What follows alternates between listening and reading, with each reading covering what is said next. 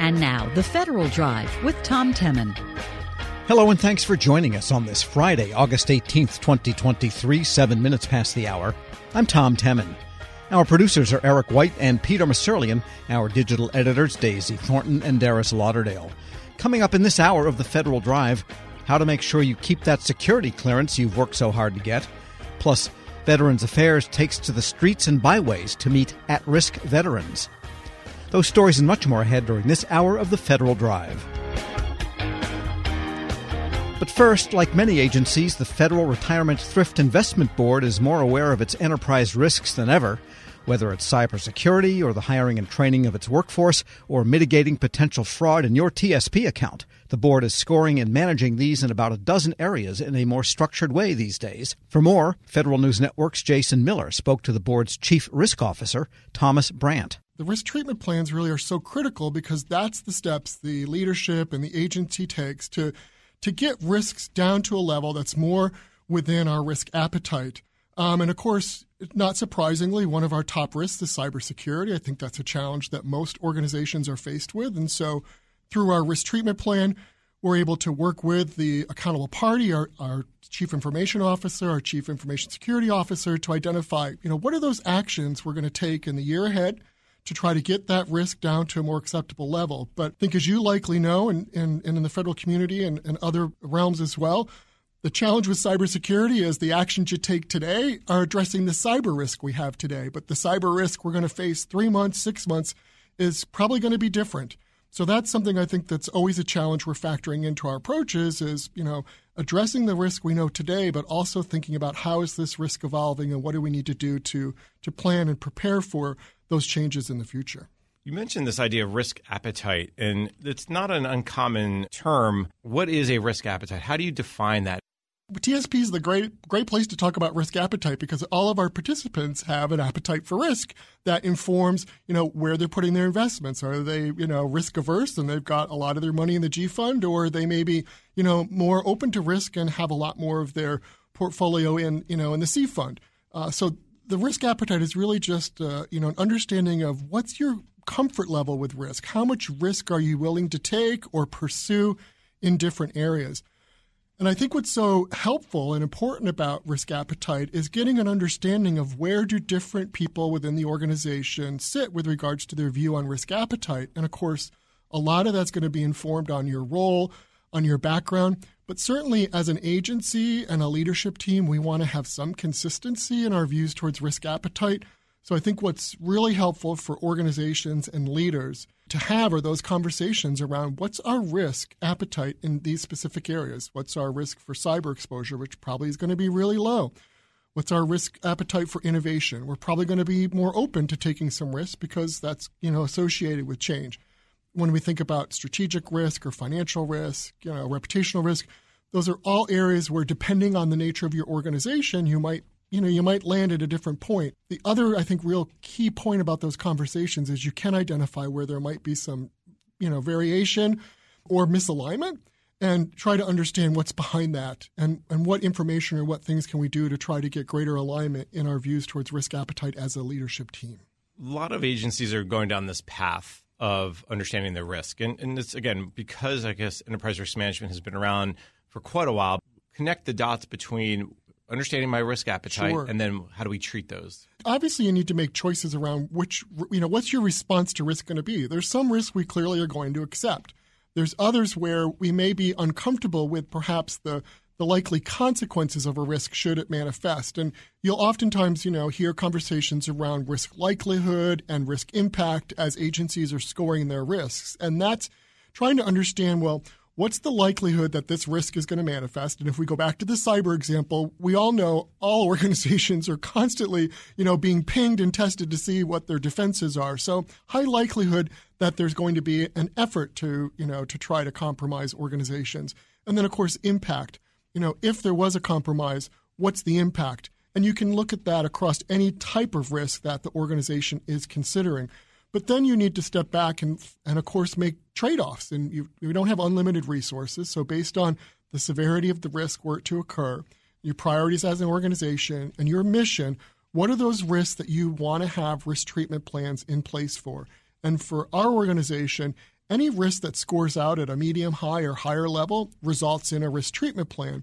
And my staff will work with an accountable party or the business office in, in identifying, you know, what are the actions we're going to take in the year ahead? What resources do we need? What are the dependencies?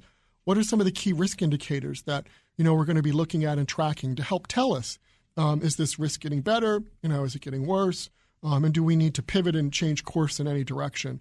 And of course, for us at the TSP, as you cited, we do have a board of directors. And so I do provide regular updates to our board on the status of our risks and also the progress we're making in our risk treatment plans. And they will, of course, have questions and and dialogue around you know how you know some of those risk treatment plans and, and where we're making progress and then areas where they might have some concerns. I want to shift gears maybe a little bit because you also kind of have a different hat. You also work with a firm, the Association for Federal Enterprise Risk Management. Uh, I always like to say that because there's the other firm that deals with IT. yes, exactly. Uh, there's two things going on with AFERM coming up. You have a current survey that's out there to the public at the same time, or at least to the federal workforce, federal workforce yes. public. Yep. And then you also have a conference coming up, and then you also have some training that's happening with Treasury. So there's a lot to talk to there. So let me ask you to switch hats for a second and, and talk a little bit about AFERM and what's going on with that organization. The nice thing about AFERM is that it's a resource for the federal community our ERM practitioners, our managers, anybody really that's got a role or wants to know more or learn more about managing risk and addressing risk in the federal sector can go to AFERM for help. Treasury has been hosting a community of practice that's got more than 60 agencies that participate. You know, we have several hundred people that are part of the community of practice. So we've got really good reach and an ability again to bring in speakers and share successes and then talk about, you know, things maybe that didn't quite work so well and what were some of the lessons learned. One of the ways in which we, we get a sense of how things are going in the federal government is through the annual survey that you mentioned, and that's out right now for you know federal government employees to take. What's really helpful about that survey is again, it's probably the only survey that gives us a sense of how ERM is doing across government overall. And then it gives us insights into what are some of the key factors that contribute to or may have an affiliate or association with um, greater success or greater maturity on ERM within federal agencies. And maybe two specific examples that we've gleaned from prior surveys is that, and probably not surprising, but those agencies that, who've made greater progress in implementing ERM usually have a chief risk officer or a director of enterprise risk management who's leading that effort. And then the other piece is that agencies that have also made greater progress typically have included some sort of performance expectations or commitments in their performance plans for managers and executives around implementing or practicing uh, risk management. So for those organizations that might be asking themselves, you know, we're we're kind of at a plateau or maybe we're struggling to take ERM to the next level, the nice thing about the survey is it can give you some tips about steps you can take to to grow your program once the survey closes, you look at the results. Then it gets uh, publicly released at the upcoming AFERM Summit. That's, yeah. Why don't you talk a little bit about the summit and what folks can expect there? We've been doing this now, I guess, 15, 16 years. I can't remember now how long we've been doing the annual summit. And the nice thing is we get, you know, four or 500 people every year that come out participating in a hybrid environment we bring together, you know, practitioners from the federal level, but also from other governments, state and local. We've had experts from uh, governments in other countries, and then of course we bring in folks from private sector. Maybe breaking news for today is that AFERM has confirmed that Danny Werfel, the IRS commissioner, is going to be one of the keynote speakers, and we're really thrilled and excited that he's going to be able to speak and sort of share his experience and his insight into how ERM can help organizations. Thomas Brandt is the Chief Risk Officer at the Federal Retirement Thrift Investment Board, speaking with Federal News Network's Jason Miller. Check out Jason's story at federalnewsnetwork.com. Still to come, VA takes to the streets and byways to meet at risk veterans. This is the Federal Drive with Tom Temin here on Federal News Radio, part of the Federal News Network.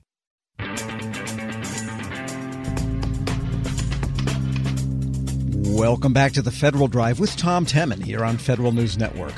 The Veterans Affairs Department has long had a nationwide network of facilities so it could be close to those it serves, but now it's taking that a step further with a fleet of mobile medical units on wheels. VA hopes to reach homeless or other veterans who just can't get to a medical center.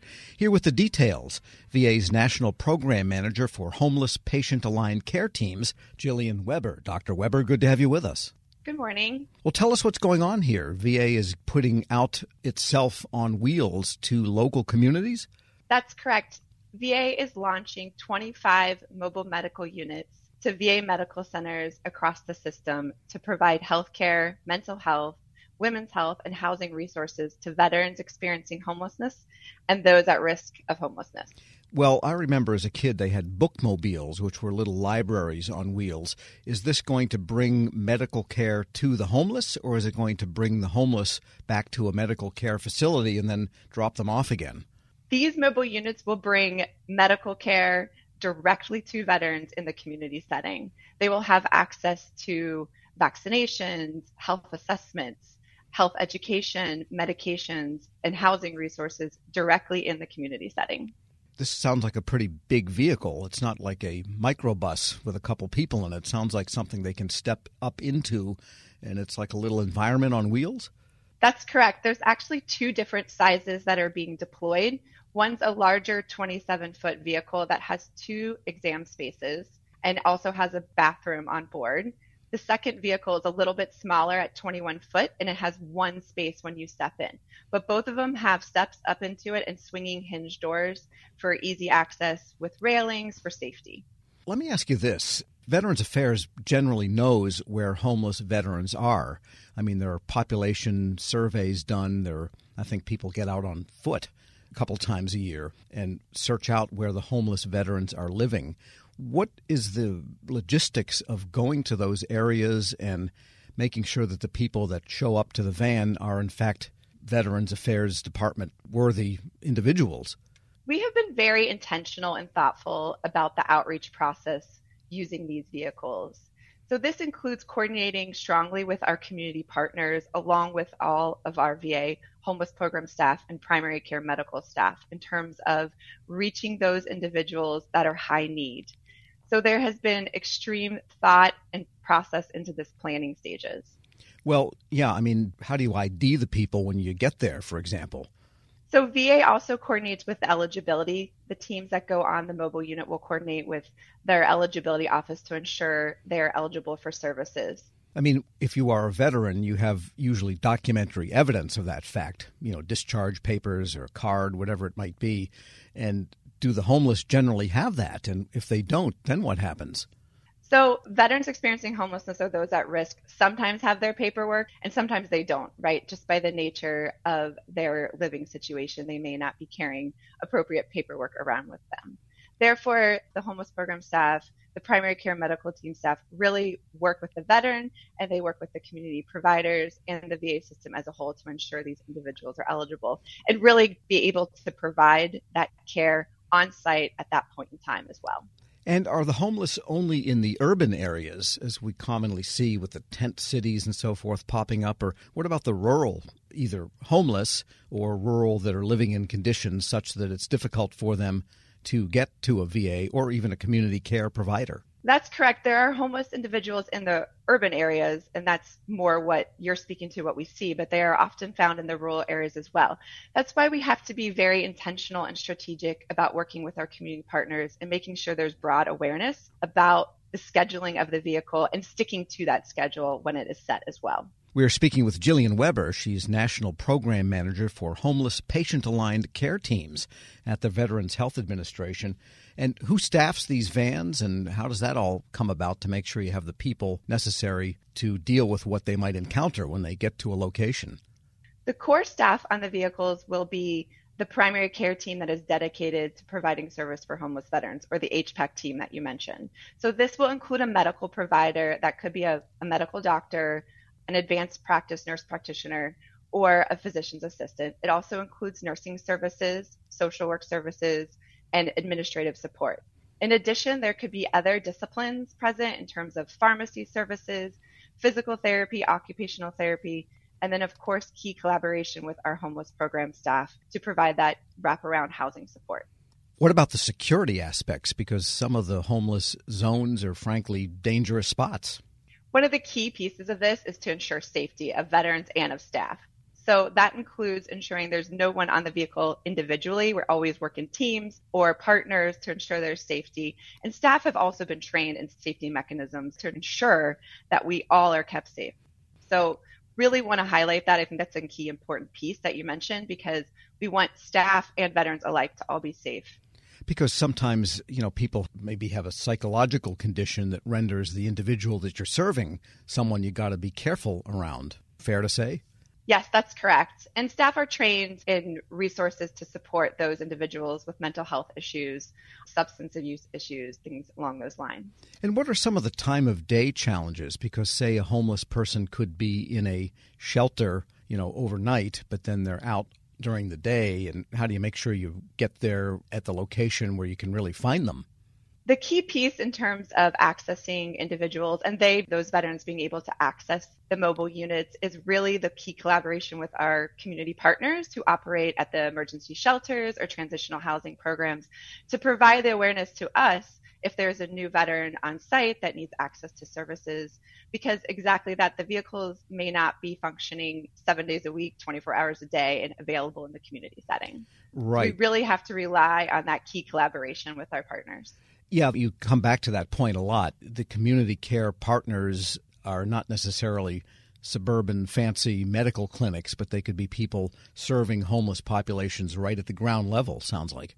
That's correct. Yes, in the shelter systems or the transitional housing programs that are working to provide those resources. So, food, shelter, clothing, all of those pieces that we really work collaboratively with to ensure the best for the veteran.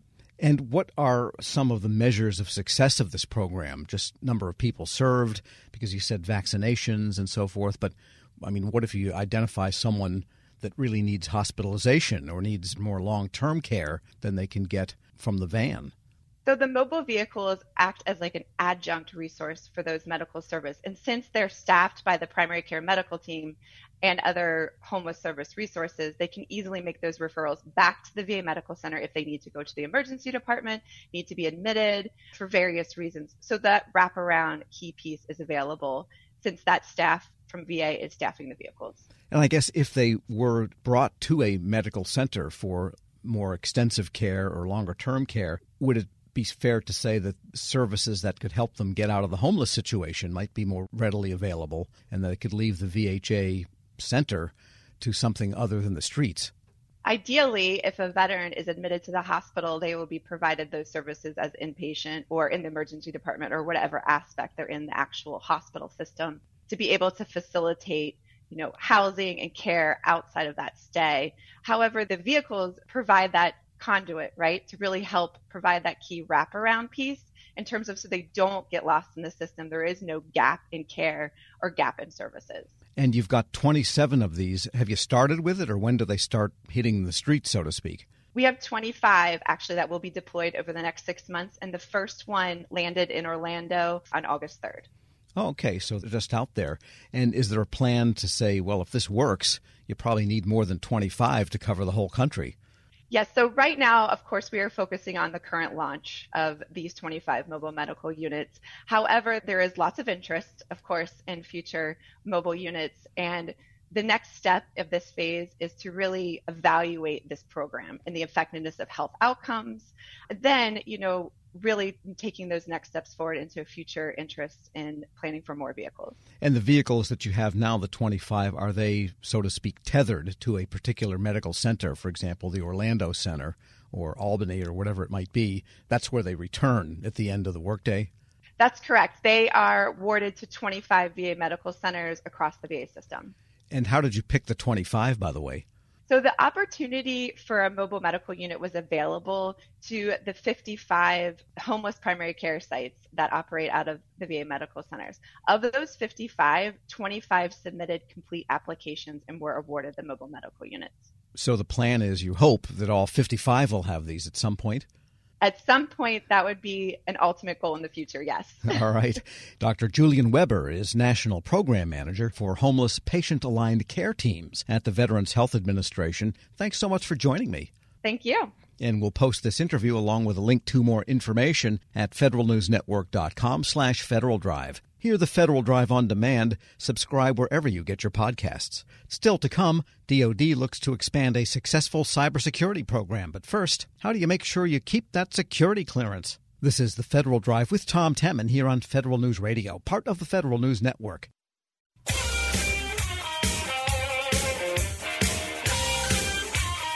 Welcome back to the Federal Drive with Tom Temin here on Federal News Network. You've heard of the term cancel culture, getting rid of people with unpopular opinions.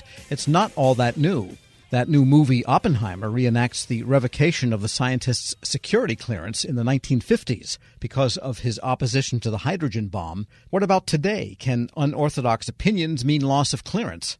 We get analysis from the managing partner of the law firm Tully Rinckey, Dan Meyer. Dan, good to have you with us. Tom, it's great to be back. And let's begin with that very question. If they don't like your opinions in some committee or some project you're working on with government and industry, can you lose security clearance because we don't like the way this guy believes or thinks or talks? Well, the key here is, Tom, that there's a fair amount of nuance required in these situations. The first thing to remember is that the movie Oppenheimer is about the classification and clearance process almost 75 years ago, and things have changed. But as a person becomes more of a celebrity, and Oppenheimer was a celebrity, the rules get distorted, and we're seeing that in all in spades across the federal government right now with uh, this classified documents issue down in Florida. And the important thing for federal employees to remember is that they really don't want to be celebrities. Okay, if you're the average Jane or Joe and you are following the guidelines as they've been issued to you in a document known as SEAD 4, S-E-A-D 4, then you're going to have a, a fairly neutral process, and any distortion will be easy, for instance, for an attorney to figure out. But the last thing anybody should do is to look at what happens to celebrities when they're in these situations because they get treated differently because they're celebrities, and that can be good for them or it can be bad for them. In the case of Oppenheimer, he was targeted because he was Jewish, and he was targeted because he had left-wing views as an academic back in the you know prior to the Manhattan Project. There was also vicious competition on that project, and the movie brings this out well. Oppenheimer and Edward Teller were in uh, deep competition within that program.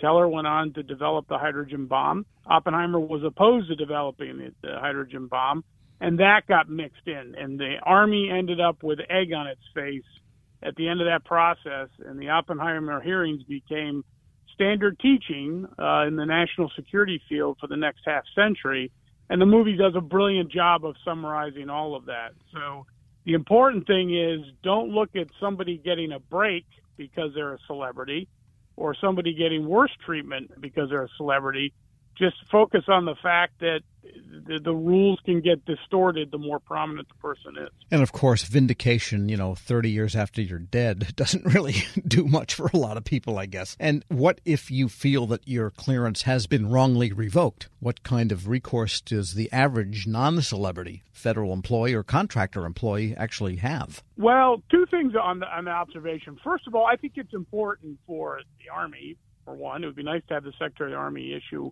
some sort of statement about Robert Oppenheimer. But also remember that Oppenheimer has descendants and family members who are still living. Um, and so it is important to clear the record when a wrong has been done. Same thing happened with the comedian Lenny Bruce, a good friend of mine, Robert Corn-Revere, was in the movement to have him pardoned because he was targeted for special treatment because of his comedy routine in the 1960s, even though Lenny Bruce was long dead. That was an important thing to do for the federal employee, the, the key thing to understand is that most of the distortion is worked out of the security process. Okay. The EEO concerns we always have, I don't see any of that in the security process.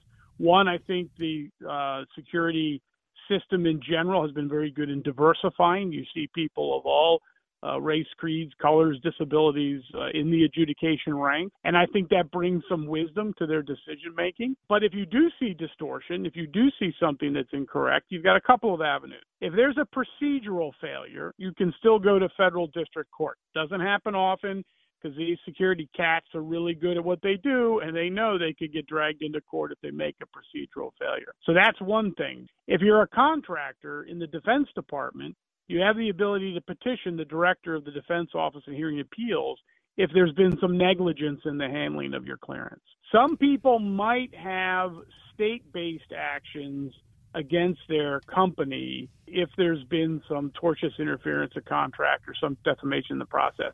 I'm always looking for those cases. They're few and far between, uh, but they're always worth analyzing.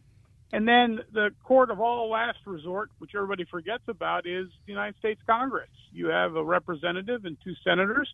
And if you've really been screwed to the wall, then it's time to, you know, remember that you're an American citizen and help get somebody to get you help up on the hill to sure. sort through this.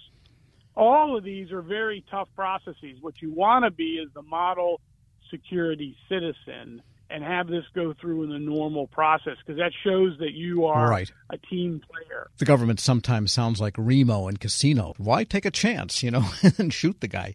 We're speaking with Dan Meyer. He is managing partner of the law firm Tully Rinckey. You started to say this doesn't happen very often. How frequently does it happen? Procedural failures, just off the top of my head, I think I'm up at about, I have several hundred cases I'm monitoring on a regular basis. I'm not representing all those people, I have associates. Of those, let's just say, of 300 cases, I know that I'm going to have five or six that there's going to be something a little funky going on. I got one right now at an agency that I think could be heading to federal district court because there's something funny going on between management and security. So I would say it's a small fraction, but it's enough to be alert alert for them. And what should people do to avoid getting caught up in some type of situation that could result in that loss? For example, you know, stay out of jail, don't drive drunk or have big gambling debts. Well, the most important thing is to grab a hold on the internet of a copy of a document called SEAD 4, S E A D 4. And I tell all my clients to read that every year the week of their birthday. Not on their birthday, that's kind of dorky, but at least the week of their birthday, they should refresh their memory. Don't rely on agency training because most of it stinks. I know I've developed some of it, and I wasn't proud of the program I developed. Uh, it just doesn't work on the slideshow. You need to read that regulation once a year. And then you need to get advice on when to report problems, and you need to realize that reporting to your security officer is in your interest. There's this huge internet chat board sort of uh, narrative out there that says that you shouldn't report to your security officer. It's wrong. Every one of my clients who reports and reports up front does well in the end. Sometimes they have to adjudicate, sometimes they don't. But reporting is your best friend. That's how you stay abreast of what's going on. And then I'm not trying to be self promotional, but if you've invested so much into your security clearance and you're a federal employee, if you're like in your mid 30s and this is your career, you need to sock away some money every payday to to hire an attorney if you get into a situation where you really don't know because your security officer may not be able to tell you. Because remember, security officer is both looking for your violations and advising you on how not to do violations. There's kind of a conflict of interest there. But when you hire an attorney, you own that attorney, right? You paid that attorney. You paid her or him to give you advice, and they're going to give you the advice to get you out of the trouble.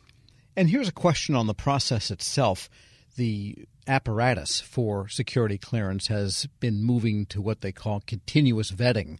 That is, they monitor databases, public information sources about people's activities to see if they remain, you know, worthy of clearance. Has that resulted in, can you tell, an increase in the number of revocations or had no effect or maybe reduced them? Yeah, I, I talked to a security officer uh, two weeks ago at an intelligence community element who um, uh, it's doubled uh, his caseload. So I think that's happening throughout the system. And what it's going to do, it's going to shift. It's going to shift the focus of the security community onto debt, onto gambling, onto criminal violations, on onto all the things that are easily trackable with algorithms, with artificial intelligence. The critical function is how do you get to the more nuanced things, guideline B, guideline C, the espionage stuff that's not going to come up as, as easily in the uh, systems that continuous monitoring relies on. But for right now, there's a massive focus on people with bad debt, drug issues, if there's been uh, something through local uh, law enforcement. And it's now so automated that uh, it's an email that goes from the supercomputer to your security officer. There's no human eyes on that process, it just gets spit out right away.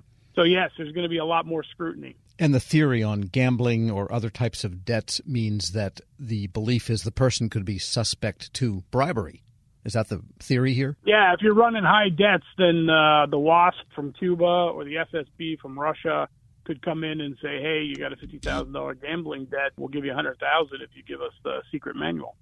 So don't go to any off the market poker games run by Russians. No, that's a bad idea. And dating websites that are in Eastern Europe, not a good idea. Most of them are fronts for foreign intelligence service. Dan Meyer is managing partner of the law firm Tully Rinckey. Some great advice. Thanks for joining us. Okay, Tom, anytime. And we'll post this interview at federalnewsnetwork.com slash Federal Drive. Don't cancel the Federal Drive. Subscribe wherever you get your podcasts. Still to come, DoD looks to expand a successful cybersecurity program for vendors. This is the Federal Drive with Tom Temin here on Federal News Radio, part of the Federal News Network. Welcome back to the Federal Drive with Tom Temin here on Federal News Network, a program called the Defense Industrial Base Vulnerability Disclosure Program. confirmed that contractors face the same cyber threats as the Defense Department itself and that DoD needs to do more to help companies with cybersecurity. For more on the pilot program, Federal News Network's Jason Miller spoke to Melissa Weiss, director of the Vulnerability Disclosure Program, and Ilona Cohen, chief legal and policy officer at HackerOne. Well, there were a few things that we really set out to learn. One was when we wanted to identify do we see the same type of vulnerabilities and attack vectors for the DoD, uh, also within the defense industrial base. And um, in our lessons learned, uh, and you can go to our website at dc3.mil and take a look at uh, the posted out after action reports, we found that yes, very much the same. The biggest bucket that we always run into is CWE 200, which is kind of a, a broad range, but basically that common weakness enumeration is for information disclosure. And so it could come through as a lot of different things, but it just means that somebody on the outside is getting in and they are getting valuable information, whether that's PII or PHI, um, and again, personally identifiable, uh, identifiable information or personal health information they're able to get that and extract it. So we want to make sure, as uh, Ilona said, that we're getting all of those access points and tightening them down. Now, you may say, well, can't the defense industrial base take care of that themselves? But think about, you know, a lot of these organizations are pretty small. They can be fairly minuscule and maybe they don't have cybersecurity professionals uh, to take care of that for them.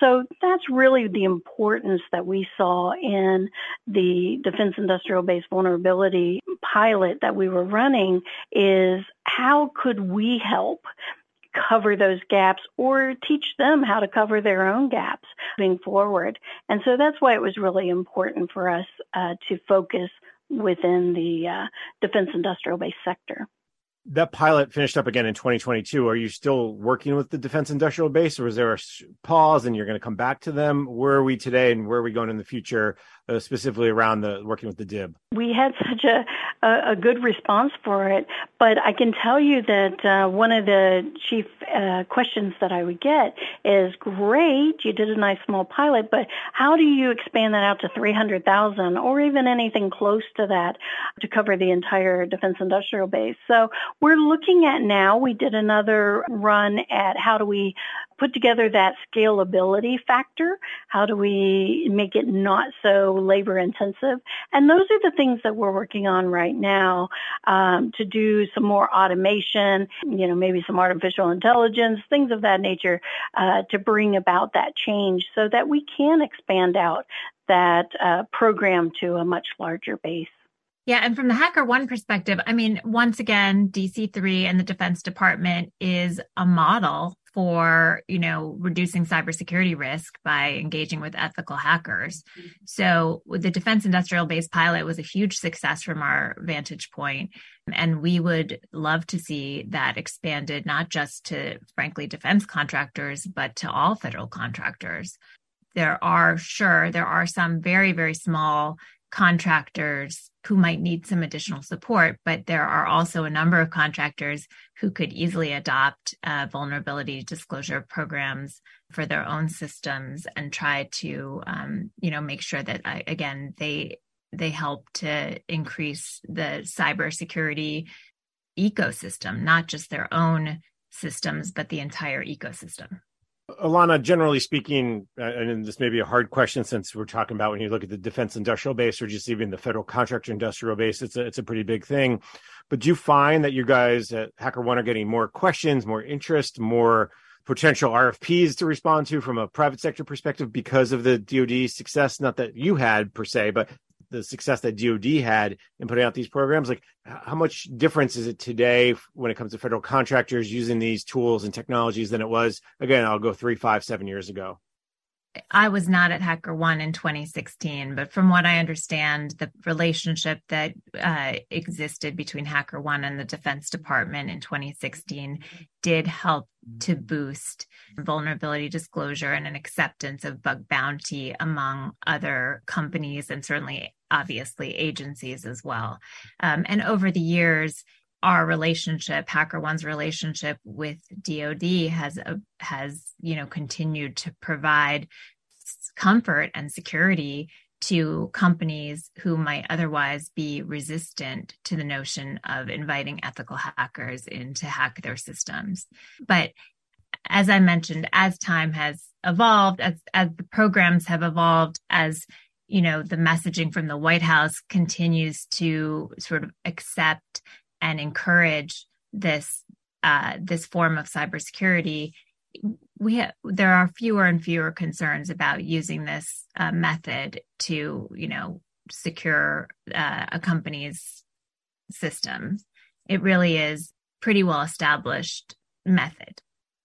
And I think just having DoD be comfortable with it, having now obviously we know the Cybersecurity and Infrastructure Security Agency has you know the, the binding operational directive, the OMB memos, and, and, and programs to help with VDPs. I know that that's also plays a big role to kind of sends the right message, if you will, to a lot of, of the vendor community. One of the things that the reason why these vulnerability disclosure programs are more important is because they, they help highlight threats that or, or, threats or potential threats that maybe haven't been exposed yet or maybe haven't been exposed in, in, a, in, a, great deal. Can either of you talk about how the cyber threat landscape has changed? We know there's more ransomware. We know it's more more nation state. Like we know kind of some of those basics but from a vdp bug bounty program how has you all been able to be as close to lockstep as you can as the threats have changed. One of the areas that we really have to look at is certainly there are maybe I think the the number is somewhere around 30,000 patches that come out each calendar year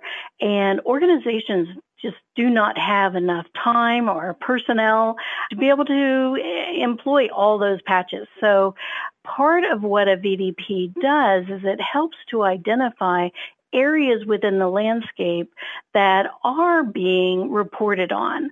And um, one of the areas that we've seen is that organizations tend to like to go for only the critical and the high patches, but we see a trend where they're daisy chaining the uh, the low level findings. And so by putting three or four or five of those together, you could get to a critical and high. So there's a gaming of the system that I think you need that continuous view of a, a vulnerability disclosure program to really see what's going on in the landscape, not just the big hot buttons that come about each time. You really want to look across as a, like a single pane of glass and see where those vulnerabilities are hiding. If you really want the details, um, HackerOne puts out a hacker powered security report every year and it compares the types of vulnerabilities by bounty paid. So you can see the evolution of the, the, you know, the number of vulnerabilities. The number one for this uh, year is cross-site scripting. There's improper access control, um, improper authentication, privilege escalation. So you can see exactly um, what the number one uh, issues are for our customers. Melissa Weiss is the director of the Department of Defense's Vulnerability Disclosure Program. Ilona Cohen is chief legal and policy officer at HackerOne. Speaking with Federal News Network's Jason Miller. Find more episodes of Ask the CIO at federalnewsnetwork.com. Federal News Network will be hosting a special panel discussion with members of the Equal Employment Opportunity Commission and other officials on Monday, August 21st at noon, in commemoration of the 60th anniversary of the March on Washington for Jobs and Freedom. Join us in person at EEOC headquarters. Space is limited. Be sure to register at federalnewsnetwork.com. The Army's non commissioned officers train all other soldiers, and as the service plans for its future force, the brass want more NCOs who can lead in cybersecurity and information technology. A group of Command Master Sergeants talked about the challenges at a recent AFCEA TechNet panel in Augusta, Georgia. Federal News Network's Alexandra Lohr joins me with more. And so, what is the Army doing? I guess let's start there to keep the NCOs, the non commissioned officers, so that they are up to date on some of this technology. Well, Tom, the, the NCOs have uh, various different roles.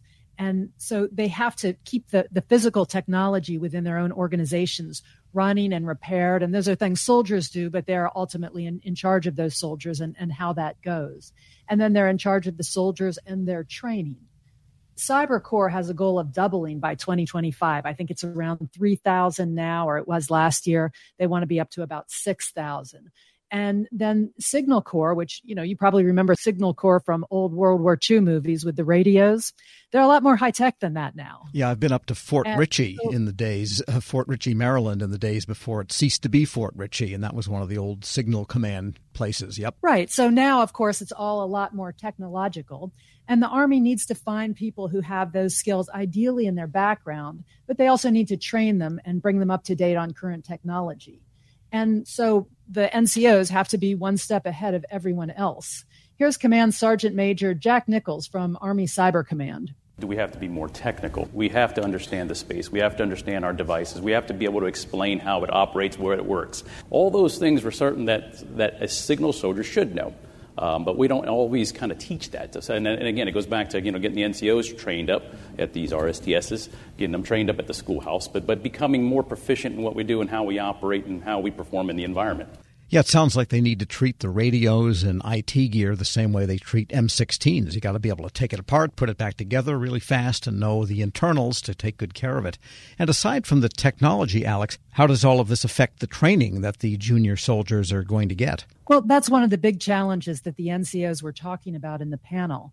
They have to go out and train their soldiers. And those soldiers do get certifications, they go to schools, but when they're within their units, they're depending on the NCOs to be ahead of them and to be able to teach them about the equipment and, and the software that they're using. So, one of the challenges is that for NCOs, that's not their only job. They're going to rotate into different positions as they go through their career. So, someone who's working in a cyber command position might go out and do recruiting for two or three years, or they might be a drill sergeant and they come back and they're now two or three years behind.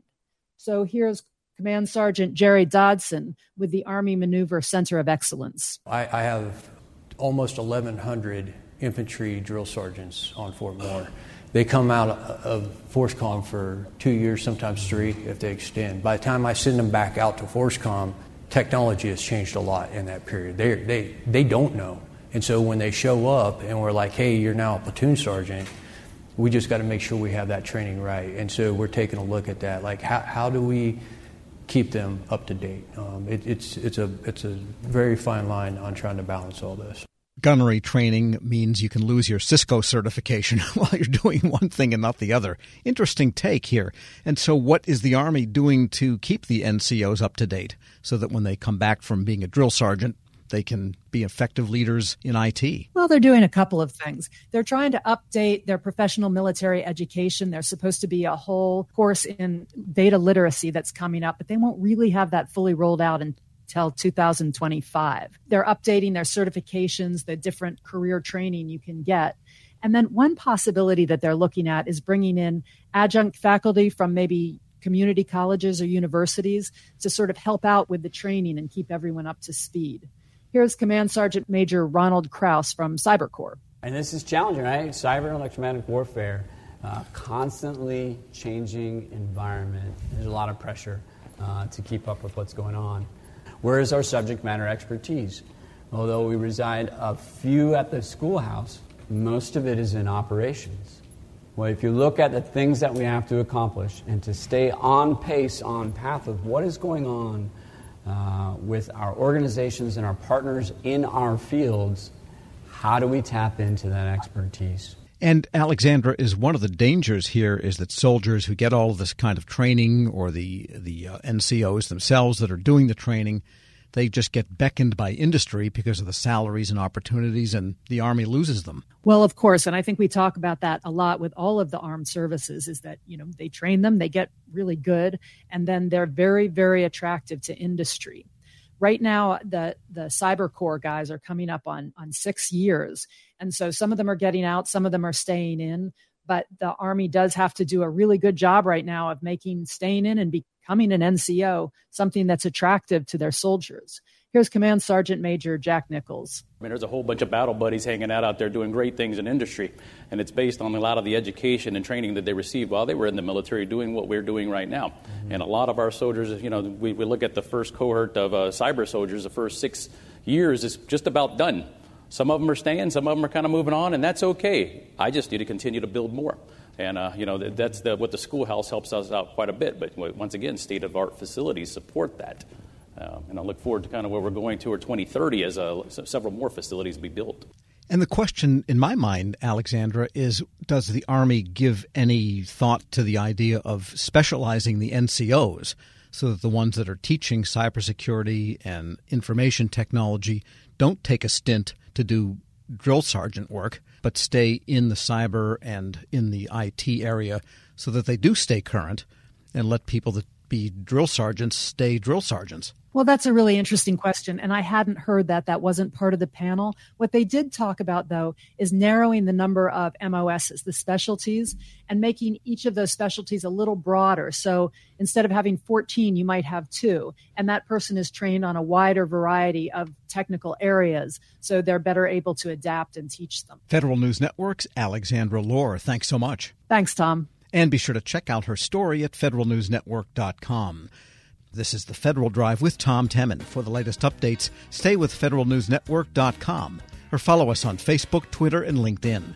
I'm Tom Temin.